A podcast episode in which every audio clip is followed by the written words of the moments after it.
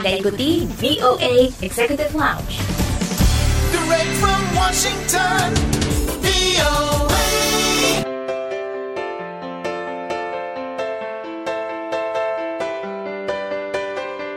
Halo, kembali lagi bersama saya Dania Iman dari VOA di Washington DC, tentunya di VOA Executive Lounge. Bagaimana kabar Anda semua? Semoga baik-baik aja ya. Kita langsung aja ke topik kali ini. Seorang pria asal Indonesia belum lama ini viral karena diketahui memiliki 32 gelar akademik. Dia adalah Welin Kusuma yang kini bekerja sebagai analis keuangan di perusahaan multinasional di Surabaya.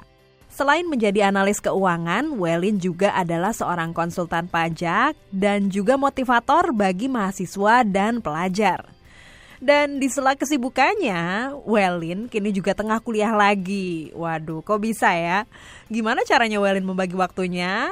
Nanti kita akan mendengarkan ceritanya langsung dari Welin Kusuma. Maka dari itu jangan ke mana-mana, tetap di VOA Executive Lounge. Ingin tahu berita menarik, terkini, dan terpercaya? Ikuti kami di Instagram at VOA Indonesia.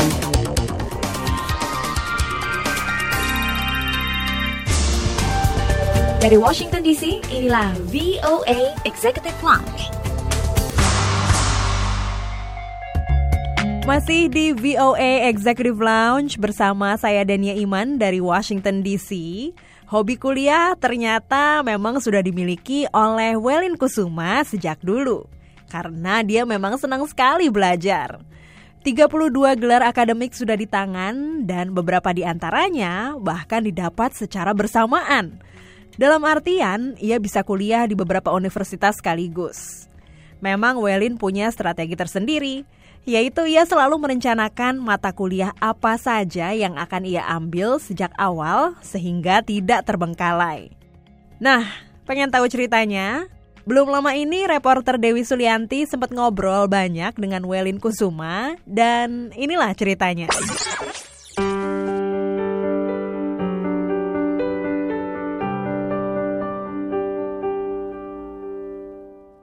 Halo Welin, apa kabar? Halo Dewi, kabar saya baik. Welin, berapa Ya. lama Anda mendapatkan gelar 32 ini? Saya mulai kuliah tahun 1999 di Surabaya, kemudian sampai sekarang saya juga masih aktif sebagai mahasiswa. Oh, jadi Anda sekarang masih kuliah lagi setelah gelar 32 itu? Ya benar, saya masih kuliah tapi kuliahnya itu online. Nah itu bagaimana Anda membagi waktunya dan Anda masih kuliah online lagi ya? Iya, kalau sekarang sih lebih fokus ke kerja gitu, karena kalau kuliah online itu bisa dilakukan di hari yang lowong, misalnya di Minggu atau kalau ada waktu yang lowong gitu. Lalu materinya itu kebanyakan sudah saya pernah pelajari sebelumnya, jadi belajarnya nggak seberat yang dulu gitu kuliahnya. Dan sekarang Anda mengambil di universitas terbuka itu untuk gelar apa? Mata kuliah S1 Matematika. Kali ini cuma satu ya? Iya, cuma satu aja. Dan itu Anda akan capai dalam berapa lama? Sekarang saya sudah di semester 5. Ini kalau estimasinya bisa lulus semua, tahun depan saya sudah bisa wisuda lagi. Berarti kamu emang hobinya kuliah ya? Dan saya juga hobi kuliah. Nah selain kuliah, apalagi hobi kamu? Kalau dulu sedang koleksi kartu gitu, kayak kartu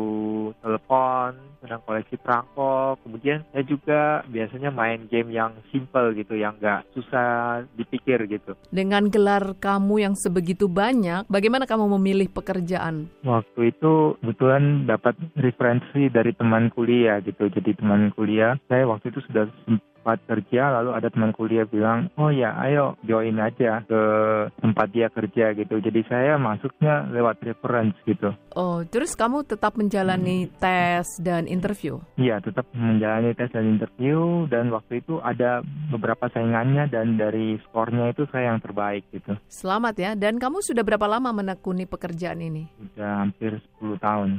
Bagaimana kamu memilih gelar yang akan kamu ambil? Pertama kali saya mengambil jurusan teknik industri. Waktu itu saya dipilihkan jurusannya oleh tante saya. Dan saya lihat, oh jurusan ini memang bagus dan punya peluang yang bagus di masa depan. Lalu saya ambil jurusan itu. Kemudian dari saya kuliah jurusan teknik industri itu, saya melihat kalau ternyata di jurusan teknik industri ini saya bisa belajar bermacam-macam bidang. Jadi ada di situ bidang manajemen, kemudian ada programming, setelah itu ada bagian mesin juga, dan bidang-bidang lainnya gitu. Dan saya ingin memperdalamnya gitu. Dan sejak itu di tahun 2001 saya mulai kuliah manajemen. Jadi saya cari kelas yang tidak bentrok dengan kelas saya. Saya ngambil jurusan manajemen kelasnya Sabtu Minggu. Lalu setelah itu tahun 2002 saya ngambil tiga jurusan sekaligus. Jurusan administrasi niaga di Universitas Terbuka, kemudian jurusan hukum di Universitas Erlangga dan teknik informatika di Sekolah Tinggi Teknik Surabaya. Lalu tahun berikutnya saya ngambil lagi sastra Inggris. Tahun berikutnya saya sudah lulus S1,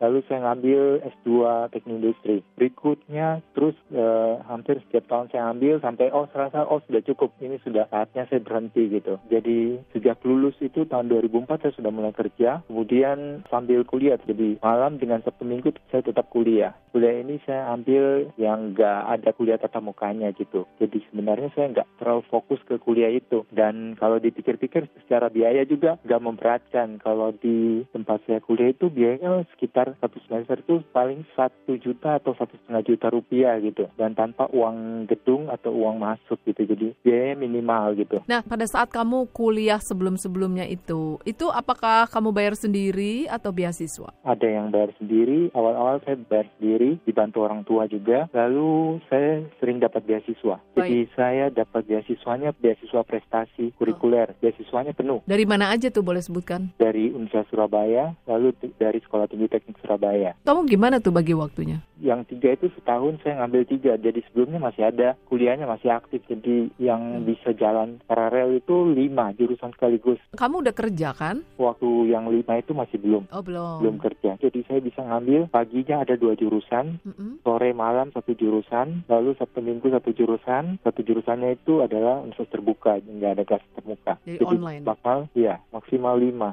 Oh, itu, sudah maksimal saya ya? sebelumnya, ya maksimal yang bisa diambil oleh manusia itu lima jurusan. Jadi Oh, dalam paginya itu, iya. Kalau lebih dari itu nggak masuk akal sudah. Baik. Tips Iya. untuk teman-teman supaya bisa belajar dengan sebaik-baiknya dan bisa mendapatkan gelar dengan singkat seperti kamu nih. Kalau saya tipsnya itu adalah jangan menyerah sampai bisa berhasil lulus gitu. Dan kebetulan saya sudah alami sendiri. Saya ada kuliah yang karena kesibukan tugas akhirnya molor gitu sampai sembilan setengah tahun. Saya sudah mau di drop out dan saya tetap berjuang dan saya kerjakan sendiri. Semua tugas-tugas saya nggak pernah saya minta bantuan orang lain. Saya kerjakan sendiri dan akhirnya saya berhasil lulus juga. Jadi, jangan pernah menyerah ya. Iya betul. Ada tips lagi yang untuk bisa mendapatkan beasiswa jadi supaya mereka bisa kuliah 2, 3 atau sampai 5 bersamaan. Kalau ingin dapat beasiswa nilainya harus paling tinggi di antara semua. Jadi persaingannya benar-benar ketat gitu. Jadi harus jadi yang terbaik di antara semuanya kayak gitu. Nah, Kalau misalnya ngambil dari beberapa itu, berarti ada satu yang benar-benar harus difokusin dulu gitu. Sehingga paling nggak dapat salah satu itu kita bisa dapat beasiswa. Bagaimana tuh cara bagi waktu untuk belajar? Kalau waktu untuk belajar, kalau saya sendiri saya bisa belajar di mana aja gitu. Jadi kalau misalnya saya lagi kuliah, dosennya nggak masuk, kalau yang lain kan bisa, oh senang malahan bisa bermain gitu atau bisa ngerjain yang lain. Kalau saya waktu itu saya gunakan untuk belajar, kerjakan tugas gitu.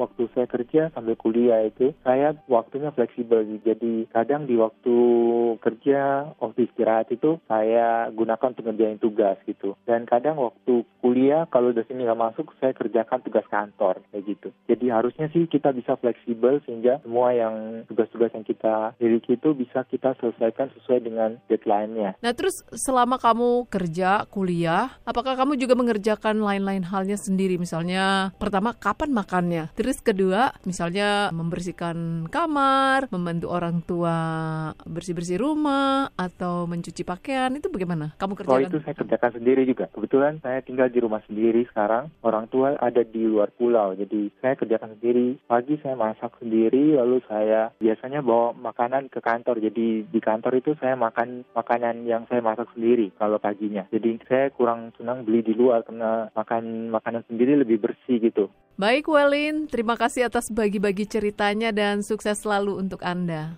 Terima kasih. Sukses juga untuk voice of America.